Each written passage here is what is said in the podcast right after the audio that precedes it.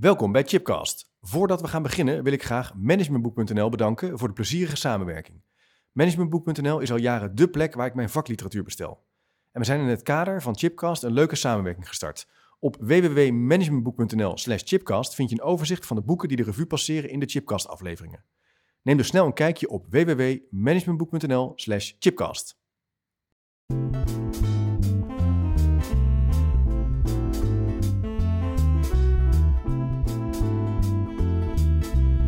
Welkom bij een nieuwe aflevering van Chipcast, een programma waarin ik op zoek ga naar verrassende antwoorden en nieuwe perspectieven op vragen die mij bezighouden.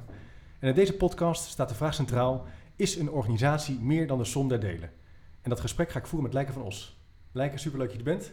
Dank je. Ik heb er erg naar uitgekeken om jou in de studio uit te nodigen en te gaan praten over een heel boeiend perspectief op werk organiseren, op kijken naar leren, naar veranderen, het systeemperspectief en meteen de vraag wat dat dan precies is. En daar gaan we het over hebben. Voor degenen die jou niet kennen, een korte introductie. Jij groeide op in een horeca-middenstandsgezin en studeerde natuurgeneeskunde en werkte onder andere 12 jaar als natuurgeneeskundige en acupuncturist. En dat wist ik dus niet. Dat vond ik wel heel interessant om dat vooraf even te horen. En je kan, vind ik, heel goed kijken vanuit het geheel naar het specifiek en weer omgekeerd. Dat is denk ik ook wel je vak. Verandermanagement, leren, leiderschap. Studeerde sociale psychologie. Je bent adviseur, interim manager, coach, opleider. Leidt ook veranderaars op. Dus leidt ook vakgenoten op. En je bent ook heel erg geïnteresseerd en ook wel dol op theorie over theorie. Een soort metatheorie. En daar heb je ook wel je werk over gemaakt. Je ziet overeenkomsten en verschillen tussen verschillende denkpistes. Verschillende manieren van kijken naar organiseren en naar werk. En je hebt oog voor orde en chaos. En samen met Jaap van het Hek heb je een bureau opgericht, organisatievragen. En je werkt bij klanten aan allerlei thematieken die hierover gaan. En je hebt hele mooie boeken geschreven, vind ik, onomkeerbaar. Ondertussen in de organisatie. Onderweg. Daar zit ook wel weer een bepaalde alliteratie in. En nu vrij recent, het prachtige verzameld werk mag ik wel noemen, een heel dikke pil. Meer dan de som der delen. En dat is meteen ook de hoofdvraag, de titel in een hoofdvraag. Dus daar gaan we het over hebben. Leuk. Ja. En misschien kunnen we eens beginnen bij dat idee van systeemdenken. Voor de luisteraar die nu denkt, ja, wat is precies systeemdenken? Kunnen we daar wat meer... kunnen we dat wat meer kristalliseren, wat meer uitwerken? Ja, dat is meteen de moeilijkste vraag. Ja, wat is de definitie van? Ja, precies. Nou, ja, en het is de moeilijkste vraag. Dat woord systeem, hè, dat heeft de laatste jaren echt een enorme vlucht genomen. Dus ik denk dat iedereen wel het woord systeem tegenwoordig gebruikt. Ja. En dat is een van de redenen waarom Brechtje en ik dachten, nu gaan we er toch een boek van maken. Zullen we dan eens verschillende manieren van kijken naar systemen op een rijtje zetten? Want het systeemdenken, dat is een set van theorieën of ideeën waarbij je zegt, we kijken meer naar het geheel. De interne ordening en de patronen en dynamieken die daarin zitten, dan dat we kijken naar de delen. Ja. Het is dus ook een theorie of een set van theorieën waarbij je niet zozeer verschijnselen opbreekt in stukjes, maar zoekt naar de samenhang binnen het geheel. Dat is misschien wel de meest basale kern waar het over gaat. Dus niet zozeer kleiner maken, individueel kijken, maar meer naar het geheel kijken van een organisatie of van een team. Ja. En dat roept dan misschien ook wel associatie op met cultuur. Zeker. Toch? Hè? Zeker. Met wat meer is dan alleen wat een individu kan beïnvloeden. Ja, dus als het gaat over meer dan de som der delen... als een organisatie meer is dan de som der delen... dan is cultuur zo'n ding waarin je dat heel goed kan zien. Cultuur is eigenlijk een systeemkenmerk. Een verschijnsel van een geheel wat je niet terugvindt in de delen. Ja. Als je al die mensen op een rijtje zet, heb je niet de cultuur van de organisatie. Nee. Dat is een ander het is een emergente eigenschap, heet dat bij systeemdenkers. Ja. Het is een emergente eigenschap van het systeemorganisatie. Ja. Dus het komt eigenlijk bovendrijven als het ware in dat systeem. Ja. En ik denk ook wel dat je dat kan voelen in sommige organisaties, toch? Dat kunnen mensen vaak heel scherp individueel duiden. Mensen weten dat heel erg goed. Mensen kunnen heel goed aangeven wat typerend is voor hun systeemorganisatie. Ja. En soms staat het ook wel de verandering in de weg die je wil. Hè? Want organisaties willen dingen beter doen, slimmer doen, anders doen. Meer gericht op de klant of meer gericht op de student of cliënt. En dan vaak gaat het al snel over cultuur. Of jij zou dus misschien wel zeggen het systeem? Nou nee, ik denk dat ik ook cultuur zeg. Ja, zou je ook wel noemen, ja. Hoewel dit natuurlijk een ingewikkeld woord is. Ja. Maar de botsing die je ziet is... want ik geef nu even een korte definitie van het geheel en zijn samenhang. Ja. Maar dat wil niet zeggen dat je niet heel analytische systeemtheorieën hebt. Dus er zijn systeemtheorieën die heel erg gericht zijn op hoe moet ik nou die elementen zo in elkaar sleutelen en in verbinding brengen met elkaar dat het ding systeem doet wat ik wil. Ja. En dat is een andere systeemtheorie dan een systeem organiseert zichzelf. Dus een adaptief systeem dat zichzelf organiseert. En de emergente verschijnselen daarvan, daar heb je geen stuur op. Ja. En eigenlijk zijn dit twee verschillende systeemtheorieën. En als jij zegt, het kan dus ook knellen, als we even in systeemtermen blijven praten, dan heb je het eigenlijk over twee, als ik vanuit systeemdenken blijf denken, over twee verschillende systeemtheorieën. Dus als je kijkt naar de organisatie als een adaptief systeem, daar kun jij wel wat van willen, maar een adaptief systeem leert en ontwikkelt zelf. Dus dan kan je wel denken dat het helemaal anders moet, maar het leren- en ontwikkelproces is een eigenschap van het systeem zelf. Maar je hebt ook systeemtheorieën die zeggen, nou nee, een systeem heeft een functie in de omgeving en het systeem moet aan die functie voldoen en je moet het systeem zo bouwen dat het dat gaat doen. En dan heb je het idee dat je het systeem wel degelijk gewoon kunt veranderen. Ja, en het zijn vaak die twee systeemblikken die wrikken. Dus dan praten we in ontwerpachtige termen over het systeem in de hoop dat het adaptieve kenmerk van het systeem verandert. Maar dat werkt niet. En dat is een misfit, dat gaat niet werken. Dat gaat dat zijn eigenlijk twee verschillende systeemopvattingen. Ja. En je kan, als je zegt, laten we hem anders zeggen, een organisatie is een bepaalde vorm van adaptief systeem. Het is een gemeenschap van mensen die lerend en ontwikkelend dingen in elke interactie met elkaar werkelijkheden maakt. Ja. Maar daar kan je. En het is een systeem wat je gebouwd hebt met een structuur en processen en nog een aantal van dat soort dingen om te zorgen dat de organisatie doet wat het voor de omgeving moet doen. De spanning zit op als je denkt dat dat ontworpen stuk het adaptieve stuk aanstuurt of het adaptieve stuk het ontworpen stuk aanstuurt. Ja. Ze zitten wel in elkaar, maar ze sturen niet elkaar aan. Nee. Ze kunnen dus ook last hebben. Ze kunnen ook last hebben van elkaar. Ze kunnen enorm last hebben van elkaar. Je kan het ook veranderkundig heel erg verstoren. Dus dan zeg je tegen het adaptieve systeem, jullie mogen zelforganiserend zijn, want we willen mooi ontwikkelend enzovoorts. Maar dan laat je de ontworpen bureaucratie in stand. Ja. Dat botst. Dat frikt. Ja. En wat maakt dat het vandaag de dag belangrijk is om op deze manier te kijken naar mensen die samen dingen doen, zeg maar organisaties? Is het juist? Kan je iets zeggen over het tijdsbeeld waar we dan in zitten? Ja, wil je me een valse blik of wil je me een neutrale allebei, blik? Doe eerst de neutrale en dan de valse. Nou, ik denk als je de neutrale blik heeft denk ik iets te maken met we leven niet meer in een context met stabiele omgevingen. In een stabiele omgeving kan je een stabiel systeem ontwerpen. Ja. Als het in de omgeving een beetje hetzelfde blijft, weet je ongeveer hoe je het systeem moet bouwen. Ja. En dat blijft dat best een tijdje doen. Misschien moet je een beetje bijsturen, maar dan blijft het wel doen. Maar naarmate de omgeving grotere uitslagen kent en meer onzekerheden kent, kan dat niet meer. Kan je het niet meer.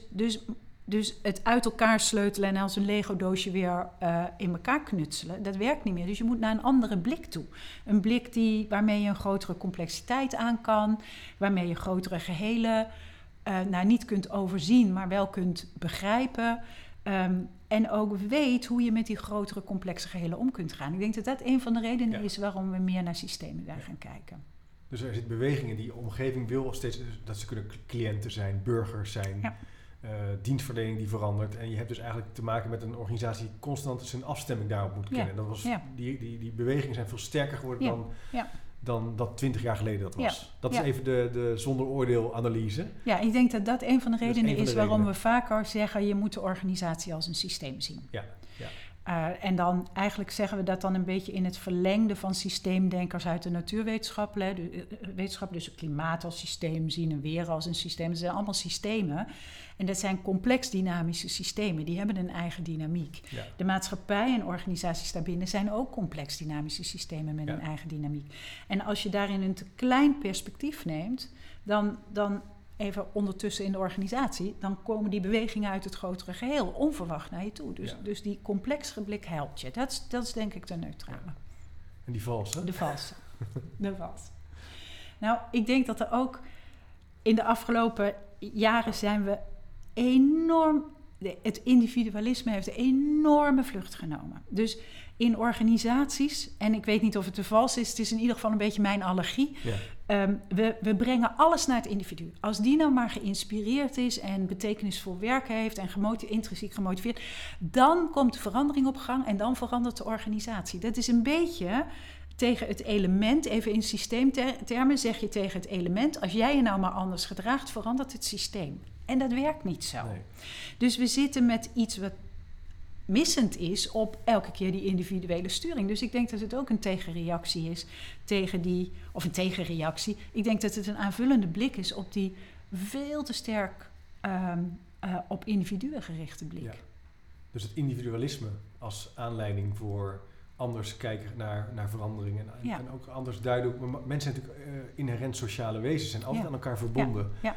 Maar wij hebben ze psychologische wezens gemaakt. Ja, nou, en wat is dan het verschil tussen? Nou, het sociaal wezen, dat gebeurt. Marijke Spanjersberg zegt het altijd heel mooi. Die zegt, het zit niet in het bolletje, maar tussen de bolletjes. Ja, ja. En wij zijn tussen de bolletjes mensen. Ja. Maar we maken onszelf met die individualisering in de bolletjes. Als ik nou maar gelukkig ben en nastreef wat er nodig is, dan, en dan alsof het sociale systeem dan gedijt. Dat is een beetje de onzichtbare hand van de economie. Hè? Dus als het individu gedijt, is dat goed voor de rest. Ja. En je zegt, nou, dat is misschien in zekere zin zal het vast wel een beetje waar zijn, maar dat zit ook hele grote schaduwkant aan, want dat gaat over het individu. Ja, het is zelfs niet een heel klein beetje waar. Het is gewoon niet waar.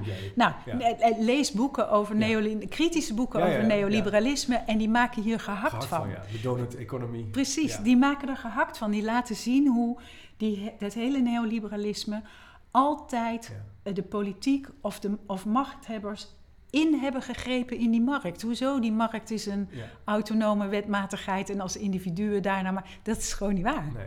Dus we leven een beetje in een tijd dat we aan de randen zitten van dat soort geloof bijna, dat soort overtuigingen. Ja, en dan komt er iets anders. Economie als religie. Ja, heel erg. Marktdenken als religie. Ja. Hij zegt van dat is wel iets anders. We zijn sociale wezens. Het zit tussen de neuzen, tussen de bolletjes. En daar zit ook heel veel en daar zit ook heel veel verandervermogen of vermogen om te ontwikkelen, om te bewegen. Ja, en heel veel vermogen om hem niet te veranderen en niet te bewegen. Ja, om het gewoon te houden. Cultuur, hè? Ja. Ja, cultuur. Dat zit ook, dus er zit heel veel potentie en heel veel risico. Ja. En in sommige systemen, dus Taleb als systeemdenker, die zegt dus, kijk, je hebt die stevigheid van het systeem nodig, want het maakt betrouwbaar. Dus een omgeving, de stevigheid van het systeem maakt dat je dat de onzekerheid teruggaat over wat er gaat gebeuren. Het is heel fijn dat wij tussen ons in het sociaal weefsel en in onze sociale relaties ongeveer weten hoe het werkt. Dat bepaalde regels zijn, afspraken. Regels, afspraken, doorleefde waarden die we niet eens meer bewust kennen, maar waarvan we weten, zo horen we ons te gedragen. Ja. Als we daar elke dag over na moeten denken, dan wordt het heel gevaarlijk en heel ingewikkeld en heel onzeker. Dus het heeft een enorme onzekerheidsreducerende kracht, dat systeem. Ja. En het heeft ontwikkelkracht. Het heeft het allebei. Ja. En dat maakt dat het adaptief is en niet veranderlijk. Dus het is adaptief omdat het en zichzelf kan blijven en zichzelf aan kan passen. Ja. Omdat het niet in één keer zo helemaal de andere kant op schiet. Daar heeft het die stevigheid voor nodig. Maar wel zichzelf aan kan passen. Hele mooie combinatie eigenlijk. Ja, dus dit boek en deze bundeling van artikelen en het overzicht van die systeemdenkers past ook wel in een tijdsbeeld waarin jij zegt, we zijn net zitten aan de grenzen en misschien wel in de overgang van een andere manier van kijken naar vooruitgang, naar samenleven en naar samenwerken. Denk ik. Ja. Het delen daarvan. We maken in dit boek een indeling in 9 benaderingen. Hè? Ja. En sommige van die benaderingen, denk ik, sluiten erg aan op deze blik. Maar dan we beginnen bij de meest technische benaderingen. Ja. Die doen dat niet. Die deden in de jaren 40 al gewoon, oké, we hebben een relatief rustige omgeving. Zullen we gewoon een systeem in evenwicht proberen te ontwerpen? Want dan hebben we het al heel goed gedaan. Ja. Een goede overheid, een goede aanvraag van paspoort. Noem maar even een voorbeeld. Regel het allemaal netjes, zodat dat ding doet wat het moet doen. En dan blijft het mooi in evenwicht. Ja. En dan en nu begint het wel iets anders. Ja, het is te complex. Ja. Ja. Ja, je hebt ook veel meer mensen nodig, wil je een verschil kunnen maken. Als je kijkt naar de duurzaamheidsuitdagingen. Ja. Ja, je moet ook vooral bij jezelf beginnen. Dat probeer je maar te doen. Hè. Maar je hebt het liefst natuurlijk je straat nodig en het gesprek nodig. Het gezamenlijke. Nou, ik vind dit is wel een heel mooi voorbeeld. Want niet zo lang geleden stonden al die pubers op het Malieveld. Ja. Hè? Fantastisch. Ja. En één keer al die jonge mensen op het Malieveld. En als ik het in systeemtaal zou zetten, dan vragen zij eigenlijk aandacht voor verandering van het systeem. Zullen we met elkaar op een andere manier en zorgen dat het meer duurzaam enzovoort.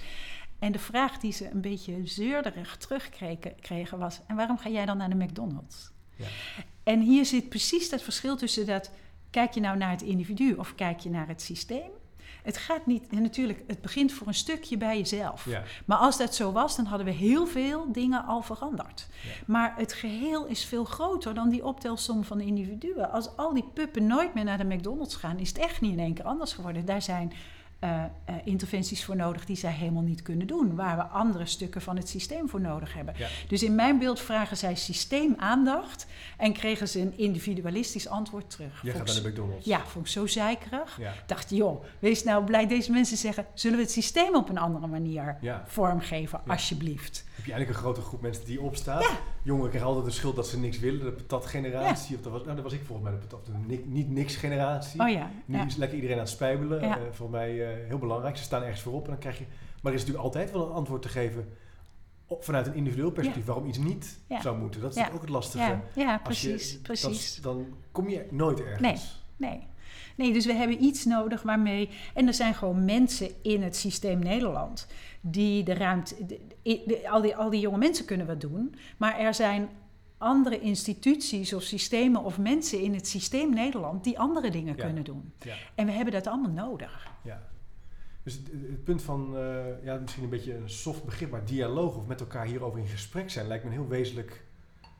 Over verandering, over beweging, dat een punt is van uitwisseling, van communicatie. Dat lijkt mij ook een belangrijk punt dan. Ja, nou, er is een hele benadering, systeembenadering, die hiervan uitgaat. Ja. Dat het gaat over dialoog, over communicatie, over dingen betekenisvol maken, zodat... En eigenlijk als het ware dat wat betekenisvol is... veranderen of eigenlijk andere dingen betekenisvol gaan vinden dan je deed. Ja. Ja, dus dat is wel degelijk een aangrijpingspunt. Ja, ja. En nou, jij komt in ontzettend veel organisaties als adviseur. Soms geef je een lezing daarover, dit soort perspectieven. Als mensen nu luisteren, of die vraag zou je misschien wel krijgen van... wat moet ik hier nou mee? Ik heb een heel lastige vraag. En constant dat systeemperspectief. Hoe moet ik nou beginnen? Want we raken klanten kwijt. Of onze dienstverlening die is helemaal niet goed in onze gemeente. Of we willen mensen uit de auto halen. Het kan ook een aanpak zijn die als het ware zo groot is dat je denkt, die ook een alibi is om niks te doen bijna. Hè? Oh ja. Weet je, zo van dat is toch het systeem. Maar je kan denk ik wel dingen doen. Ja, het is een soort it's the system stupid in plaats van it's the economy stupid. Ja, nee, maar ik denk het zelf ook regelmatig. Wat moet ik daar nou mee? Ja, gelukkig. Dat hoort misschien ook wel bij omdat ik theorie zo leuk vind en probeer te begrijpen hoe het ten opzichte van elkaar... maar je kan het heel klein en heel groot zien. Dus in zijn meest eenvoudige vorm helpt het mij al om verschijnselen die ik zie niet zo snel te koppelen aan een individu, maar aan een groter geheel. Wat nou als het een kenmerk is van het grotere geheel? En dan zit je een beetje in vooral de psychodynamische en de groepsdynamische stromingen doen dat. Hè? Die zijn erg gericht op als je verschijnselen ziet, zijn het waarschijnlijk verschijnselen die uitdrukking geven aan iets wat van de groep is en niet van het individu. Alleen dat al. Alleen die blik. En dit is een piepklein dingetje. Ja, dus anders framen. Anders kijken, niet naar het individu, maar naar de patronen en relaties tussen individuen. En dat is niet zo moeilijk te doen. Ja, weet je, als je het echt helemaal precies wil doen, dan zijn er heel veel theorieën over. Maar alleen al even af en toe denken, stel nou dat dit eigenlijk een kenmerk is van de groep. Wat zegt dat dan? Ja. Of nog een hele kleine is dat, dan word ik uitgenodigd om naar een vraagstuk te kijken in een organisatie. En dan even... Het vraagstuk waar je naar kijkt, één ringetje groter maken. En dat in systeemdenken heet het ding waar je naar kijkt het systeem in focus. En dan doe je systeem in focus plus 1. Dus je doet alleen al, stel nou dat je niet... Dus doe een voorbeeld. Ja, graag, ja. Stel je, dat is nog niet zo lang geleden zo'n voorbeeld... een grote organisatie wil HR business partners maken van zijn P&O-adviseurs. buitengewoon interessante ontwikkeling. Kan je een aparte podcast over maken. Gaan we niet doen. Het interessante is dat ze mij dan uitnodigen om met die HR business partners te werken. Maar partnership is een relatie, is geen kenmerk van een individu. Dus als je dan systeem in focus is HR business partners doet, dan is systeem in focus plus 1 de HR business partner en de leidinggevende voor wie die werkt. En dan zie je in één keer iets heel anders. Dan zie je in één keer andere patronen en denk je, oh, maar daarom kan zo'n HR-businesspartner zijn positie niet pakken. Dus het zijn hele simpele, doe het één ringetje groter, maak het systeem groter. Één ringetje groter. Ja. Of trap niet in de valkuil van het individuele kenmerken maken, maar kijk of je relationele patronen ziet en dan zie je al heel andere dingen. Mooi. Plus één denken. Plus één denken. Maar dat is ook een heel wezenlijk punt. Op zich is het heel logisch, maar het zet me wel aan het denken is, probeer die relatie in de kamer te krijgen. Ja. Dus focus niet op het individu. Nee. Ga niet die individu helpen hoe die dan straks dat gesprek kan voeren. Nee. Maar zet ze bij elkaar en ga ze bevragen. Of Wat ze van elkaar vinden. Laat beide perspectieven gewoon in beeld. Ja. Want het is de frictie of de interactie tussen die perspectieven die maakt dat het gaat zoals het gaat. En dan kunnen mensen natuurlijk ook wel gaan denken, ja, dat was spannend. Dat moet ik al niet... Je haalt er mij ook een bepaald ongemak snel erbij. Ja, denk je dat? Misschien niet. Ja, weet ik niet. Waarom denk je dat? Nou... mensen hebben natuurlijk beelden over elkaar. Het gaat niet goed. Ja, hè? Die business, heeft het voorbeeld van die business. Ze willen graag businesspartner zijn, maar die business unit manager om wie het gaat, ja, die nodigt die HR-partner alleen maar uit als de opleiding al bedacht is. En die moet dat gewoon uitvoeren. Ja. En dat strategische gesprek, er is geen tijd voor, of ze vinden elkaar, ik kan het allemaal invullen. Ja. Dus, maar misschien is het mijn aanname. Hoor. Nee, maar ik denk dat je wel. Dus sommige mensen vinden dit heel erg spannend. Ja. En het is ook. Het feit dat het spannend is vaak ook de reden dat het vraagstuk zo geframed is. We hebben het nu bij die HR-businesspartner gelegd en nu moet jij die HR-businesspartner helpen. Oh ja, het wordt zo geframed. Ja, het is een soort bestelling. Je krijgt een soort bestelling. Ja. Als jij nou even mijn probleem oplost, dan ben ik er weer vanaf. Ja. Een systeemdenker zegt altijd, degene die bestelt zit mee in het systeem. Wat is dit? Hè? En dat is hartstikke spannend. Ja. Ook omdat mensen het als het ware al een soort begrensd hebben. En zeggen, nee, maar ik vind die HR-businesspartners het systeem. Ze willen dat plus 1 willen ze even liever niet doen. Nee. Ze zijn even min 1. Dus het is best spannend. En mijn ervaring is ook, het is vrij makkelijk. Dus iedereen snapt ook dat dat een betekenisvol gesprek kan zijn. Ja. En dan is de kunst om met elkaar te kijken, hoe maak je dat dan veilig? Ja. Hoe kunnen we hem dan veilig oprekken? Ja. Mooi, dus probeer het. Er is veel te winnen in het gesprek. Ik denk dat er heel veel te winnen is. Het hoeft niet meteen heel spannend te zijn. Het is wel belangrijk om het te doen. Ja. En om een veilige omgeving te creëren. Ja. Hoe doe je dat al als je dat wil faciliteren, wil aanjagen? Je wil daarop interveneren. Wat vraagt dat van je als adviseur of interne professional? Specifiek dit? Ja, zo'n voorbeeld als dit. Maar mag ook een voorbeeld. Je wil dat plus 1 doen. Ja, het klinkt heel makkelijk. Haal ze van het kantoor, doe de deur open en haal ze bij elkaar. Maar soms is de vraag stellen al genoeg. Dus soms is de vraag aan de mensen in de ruimte, zullen we eens plus 1 doen, is eigenlijk al genoeg om het perspectief te veranderen. Ja, goede vraag stellen. Ja. Dus, want plus 1 kijken, je kan ook eerst plus 1 kijken, als plus 1 doen te eng is. Ja, het is spannend en het is ook vrij makkelijk. Want iedereen, het is een beetje... Het is ook gewoon doen, hè? Ja, het is ook gewoon doen. Het is ook gewoon doen en een vorm van... We missen allemaal meer dan we meemaken. Dat was zo, hoe heet die? Martin... Nee, hoe heet die ook weer? Ja, Martin... van de Wereld Draait Door. Ja, precies. We missen meer dan we meemaken, is een feit. Ja. Dus Bril, Martin Bril. Martin Bril, over brillen gesproken. Ja. Dus het feit dat je... even stilstaat bij, wat zou ik nou missen wat relevant is voor wat ik wel zie, is een redelijk eenvoudige vraag. Ja. Dat onderzoek, ik moet denken, ik ben nu recente projecten doen rond bij een dienstverlener, waar één groep collega's dienstverlening live doet in gesprekken. Die hebben wat minder zicht op de impact naar hun cliënten, vinden ze lastiger te meten. Er is ook een groep collega's die doen dat via internet nu, dienstverlening online. En die kunnen natuurlijk prachtig meteen meten. Ja. Dus dat zijn vaak ook professionals die zijn daar ontzettend goed in en die snappen van elkaar helemaal niet.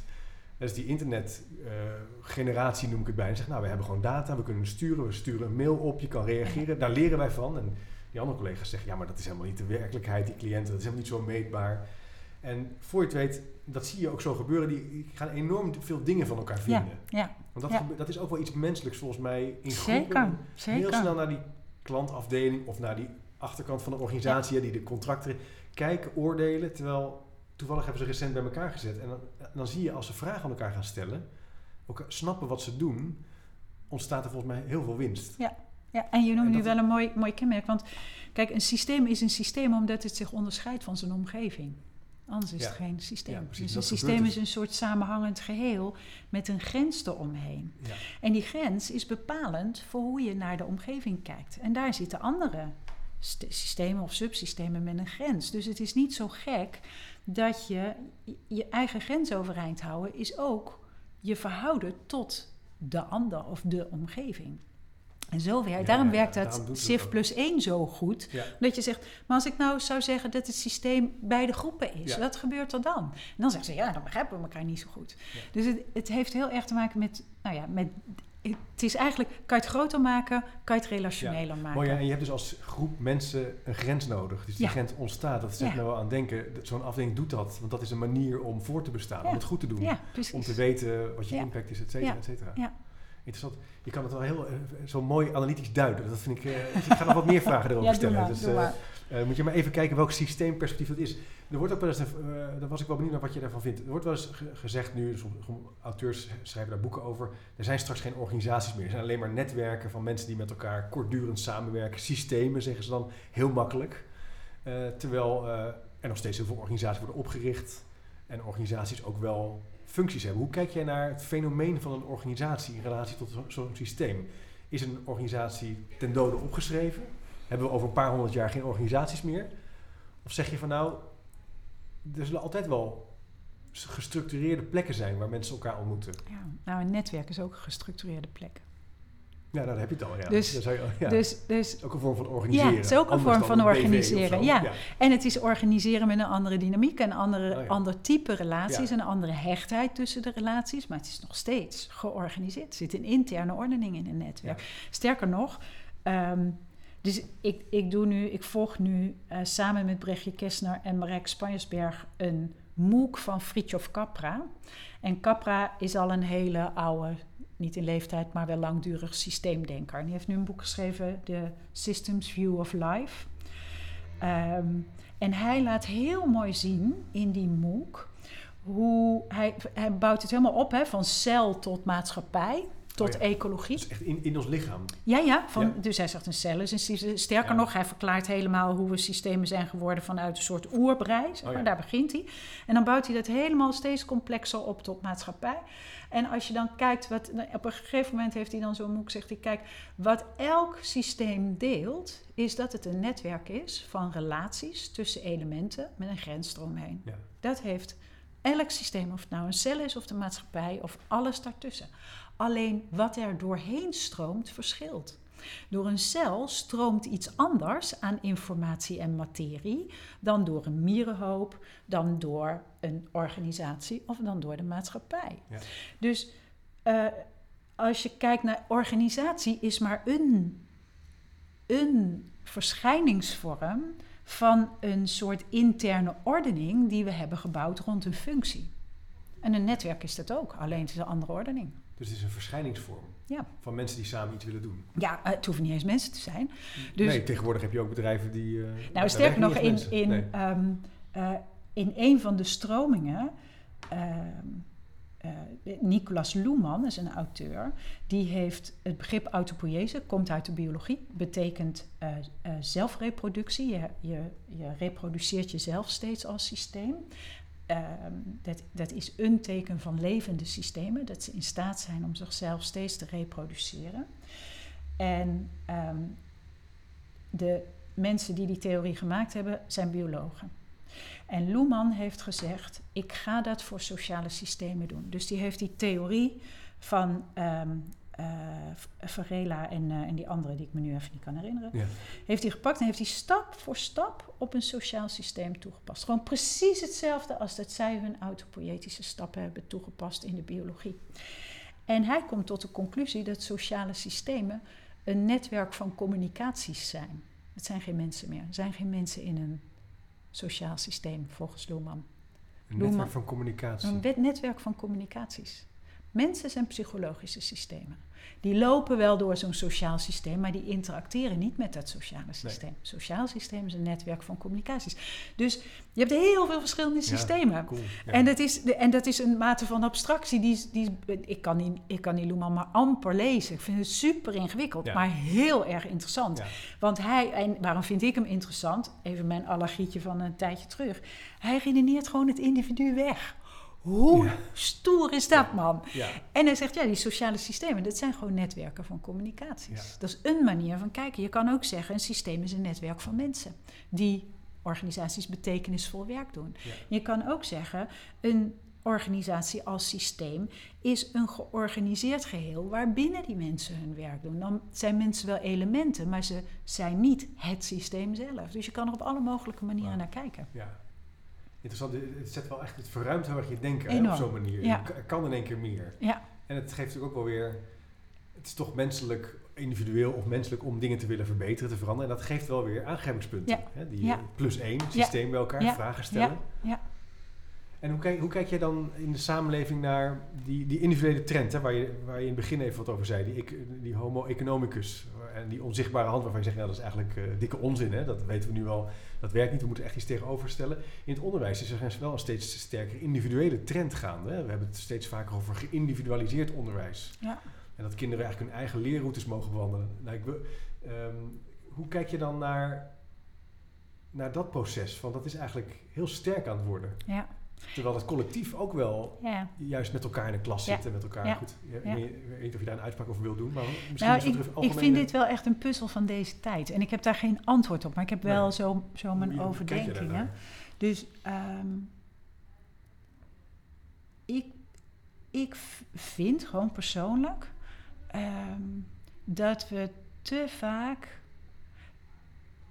doen alsof het individu geen verantwoordelijkheid heeft voor het grotere geheel.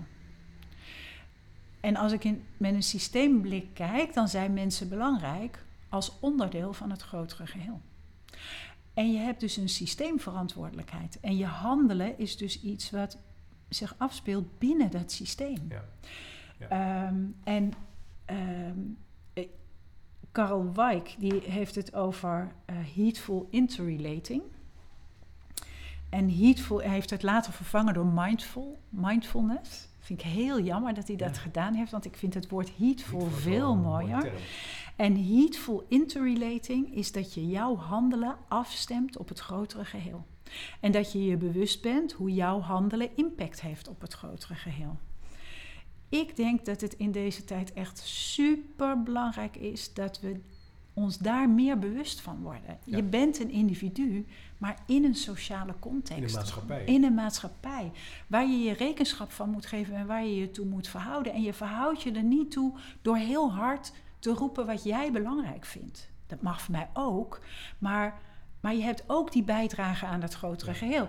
Ik denk, zullen we met elkaar die bijdrage aan dat grotere geheel weer meer centraal stellen? Ja. Zullen we met elkaar ons meer bewust worden dat... Een jaar geleden ben ik begonnen met Gregory Bateson weer te lezen. Ja. Ook zo'n systeemdenker. Ja. Hele interessante man. Echt onnavolgbaar. Hij had met iedereen ruzie ook. Maar een hele interessante man. Die op een gegeven moment zo aan het eind van zijn leven zegt... En werkt aan een ecology of mind. Hè? Wat is dan ecology of mind als het niet in je kop zit? Als het niet begrensd is door je hersenpan? En hij zegt, zolang wij mensen niet in staat zijn om te zien... dat wij, net als alle onderdelen in de ecologie... in een samenhangend netwerk, ecologisch netwerk zitten... dan zijn wij deze wereld aan het verkloten met elkaar. Ja. En ik denk dat... besef, en ik maak dat helemaal niet... dat hoeft voor mij niet eens spiritueel. Dat mag iedereen voor zichzelf doen. Gewoon ook heel praktisch. Je bent gewoon onderdeel van een groter geheel. Ja. Je kan niet alles zelf. Het gaat niet om jou. Jij bent niet briljant. Dat ben je misschien wel, maar je bent vooral een stukje van het grote geheel. Ja. En dat vind ik een spannend stukje in deze tijd. Ja, zeker. En je zou kunnen zeggen, door zorg te dragen voor het geheel... heb je daar zelf ook baat bij. Precies. Nou, ja. Toevallig vanochtend op de radio werd er een vliegschaamte. Was er even een korte rapportage. Ja. En toen waren ze natuurlijk op Schiphol. Werden mensen geïnterviewd. Een van de jongen naar Innsbruck. En die zei dan van... hij wist niet eens waar het lag. Hij zei, ik ben me wel bewust van vlieg maar, dat het niet kan, maar ik vlieg gewoon. Ik heb nog niet, dus mensen weten wel dat er iets aan de hand is, maar er is geen maatschappelijke piste meer, geen redeneerlijn, geen dialoog meer waarin je met elkaar dat grotere, hogere doel bespreekt. En uiteindelijk ook je acties langs gaat terugredeneren. En ik weet ervan dat jij binnenkort met Hannah Arendt ook bezig bent, hè, de filosoof. Die zou, denk, dat is een heel belangrijke vaardigheid die we moeten beschermen. Als het gaat over veiligheid, over vrijheid. En die is individueel, maar die is er alleen door het collectief eigenlijk. Ja. Dus dat is nog wel een... Ik geef heel vaak het voorbeeld van... stel, je zit op de fiets en je rijdt door... In mijn familie heet dat diep oranje. Je rijdt door diep oranje. Dan kan je dat doen, omdat je weet dat als jij dat doet... dat het aan de andere kant nog niet op groen gesprongen is... Maar ook omdat je weet dat als het daar wel op groen springt... dat het hier niet de gewoonte is om heel hard op te trekken. Ja. Dus je kan individueel afwijken... omdat anderen dat niet doen. Maar jij bent van tijd tot tijd ook die ander. Dus als we allemaal individueel ons eigen gang gaan... dan gaat dat vermogen om individueel af te wijken ten opzichte... Het gaat stuk. Het gaat stuk. Ja. Dus het is net zo belangrijk om bij te dragen aan een betrouwbaar groot geheel... als te zoeken wie jij daar zelf in bent. Ja. Dat is heel spannend. Doe mij denken aan... Ik ben ooit hier toen wij gingen verhuizen naar Zeist... naar een openbare school gegaan met onze kinderen. En het was een hele gezellige school... maar waar ook heel veel rommel op het schoolplein lag. Ik heb het eerder een keer in een van de allereerste podcasts iets over gezegd. Maar er lag allemaal blikjes en zo. En kinderen wilden nog eens voetballen. Maar dan zag je ook dat mensen daar eigenlijk overheen stapten... maar wel mopperen waren. Ja. Er werd heel veel geklaagd over die school. En ik ben toen met een andere vader zijn wij in die school gewoon begonnen met dat gaan opruimen. Maar dat deden we dan altijd als iedereen op het schoolplein stond. En dan vroegen we altijd van, nou wil je lijken joh, wat even. Jij verdient. Ja. Ja. En onze strategie was gewoon praten erover en laten zien dat we het deden. Dus individu vers, een beetje zo deze redenering proberen. Ja. Een beetje dat systeem. En je merkt ook, als je dat soort gesprekken gaat voeren over dat geheel. Hè, want iedereen wil een fijne school. Maar iedereen heeft ook haast en moet weer naar zijn werk en al die dingen. Ja. Dat een heel belangrijk startpunt is. Dat systeem, die relatie. Ja. Mensen uitnodigen. Kijk, hoe kijk jij daarnaar? Maar de neiging kan ook zijn heel snel bij anderen te leggen. Want de eerste reactie was, maar school moet dat toch doen? Ja. Ja, en als dat gebeurt, dan weet je dat eigenlijk... dan ben je uit de relatie gestapt. Ja, ja. Dan kijk je naar die school en dan vind je er van alles van. Precies. Ja. En je doet niks meer. Ja. Ja. Maar mensen willen... Nou, sorry, ik val iedereen, maar ze willen het vaak niet. Dus vaak zijn ze er wel boos over. Of willen ze het anders. Ze hebben wel een beeld bij dat gemeenschappelijk belang. Bij dat idee, maar... Ze vindt het moeilijk om er naar te handelen of zo. Ja. En dat is natuurlijk soms ook moeilijk, want je bent geïncludeerd in tig systemen. We zijn niet meer alleen. We zitten niet alleen maar rond een kampvuur met elkaar en het is helder en overzichtelijk. We zijn onderdeel van tig systemen. Ja, je hebt die school, je hebt je werk, je hebt de vriendin die naar het kantoor fietst. Precies. Al die dingen. En dat heb je allemaal in de lucht te houden. Dus je kan niet alles. Dus je kan ook niet overal verantwoordelijkheid voor nemen. Dus... En nou ja, het is natuurlijk ook super ingewikkeld. Maar daarom denk ik ook echt dat het belangrijk is om... Nou ja, je bent onderdeel van een groter geheel. Gedraag je daarnaar. Ja, mooi gezegd. Ja. Ja. En je bent een individu, hè? Blijf ook een individu. Ja. Maar je kan veel meer door naar dat geheel te kijken. Ja. Dus individueel heb je er baat bij om dat grotere geheel te zien. Dat hogere doel. Ja. Ja, en of het dan altijd een hoger doel is. Of gewoon een heel pragmatisch iets. Ja, als we allemaal een handje uitsteken en niet een blikje weggooien... dan is het ook geregeld. Ja. Hè? Dus ik denk, het kan net zo vaak heel pragmatisch zijn... om je even te realiseren dat je onderdeel bent van een groter geheel... als heel strevend naar een hoger doel. Mooi, dat is een mooi onderscheid. Want je kan dus, als je nu luistert, denkt in een organisatie... hoe wil ik dan? Kan je een pragmatisch doel hebben... Zorgen dat het rooster fijn gepland wordt. Maar je kan ook een nieuwe strategie ontwikkelen. Het mag allebei. Ja, het mag allebei. Het draagt allemaal bij aan een groter geheel. Ja. Leuk lijken. Nou, superleuk om met je over gedachten te wisselen. Meer dan de som der delen. En een prachtig boek vol met reflecties, artikelen, overzichten over dit denken. Leuk om met je van gedachten te wisselen lijken. Ook geschreven door Brechtje Kessner, zeg maar even bij. Zeker. En door 40 anderen. Ja, precies. Dus Brechtje en ik hebben een soort verhaal geschreven wat alles met elkaar verbindt. Ja. Maar daar hebben 40 mensen aan meegeschreven. Ja. Echt ontzettend gaaf dat al die perspectieven in het boek terechtgekomen zijn. Als ik trots ben op dit boek, ben ik trots op dat al die mensen wilden meeschrijven. Ja. Dat was zo fantastisch. Het is echt een heel mooi naslagwerk waar je heel veel uit kan halen. Dus als je met leren en veranderen bezig bent, leiderschap, maatschappelijke impact, dan haal je hier heel veel uit, denk ik. Dat lijkt wel een boekenbespreking, maar het gaat vooral natuurlijk om jou. Maar het is wel leuk, jij maakt heel veel mooie werken. Onmacht is nu net naar de uitgever gegaan. Ja. Dus dat is ook een boek wat binnenkort, nou het zal misschien nog even duren. Eind maart. Ja. Oké, het voorjaar. Nou, misschien en die heb ik, want deze schreef ik met Brechtje en die heb ik weer met mijn collega Jaap van het Hek geschreven. Ja, en die gaat nog strikken. Misschien dat hij dan wat over kan komen vertellen. Ik denk het wel. Dankjewel, Lijke. We zijn aan het eind gekomen van de podcast. Nou, leuk. Ja. Jij dankjewel. Ja, graag gedaan. Dat was leuk om met je van gedachten wisten. Kijk zeker ook even op www.chipcast.nl voor de links en reflecties en artikelen die Lijke ook heeft genoemd. Je kan op managementboek.nl/chipcast de boeken ook vinden op de boekenplank die ik heb gemaakt. Dus daar kan je eventueel iets nog bestuderen, een proefhoofdstuk lezen. En op www.chipcast.nl/doe mee krijg je automatisch elke week een nieuwe nieuwsbrief in je mailbox. Gratis en voor niks. Met een nieuw gesprek over leren, veranderen, samenwerken en filosofie. Blijf zeker luisteren. Ik ontmoet over 2 weken Kim Spinder over innoveren, klein veranderen. En wat te denken van emeritus hoogleraar Paul Kirschner over de didactiek en leren op school. En over de onderwijsfabeltjes volgens, in ieder geval in zijn optiek, die de nadruk hebben in onderwijs. En dat het tijd is om anders naar leren te kijken. Dus blijf kijken en luisteren. Bedankt voor je tijd en tot de volgende keer maar weer.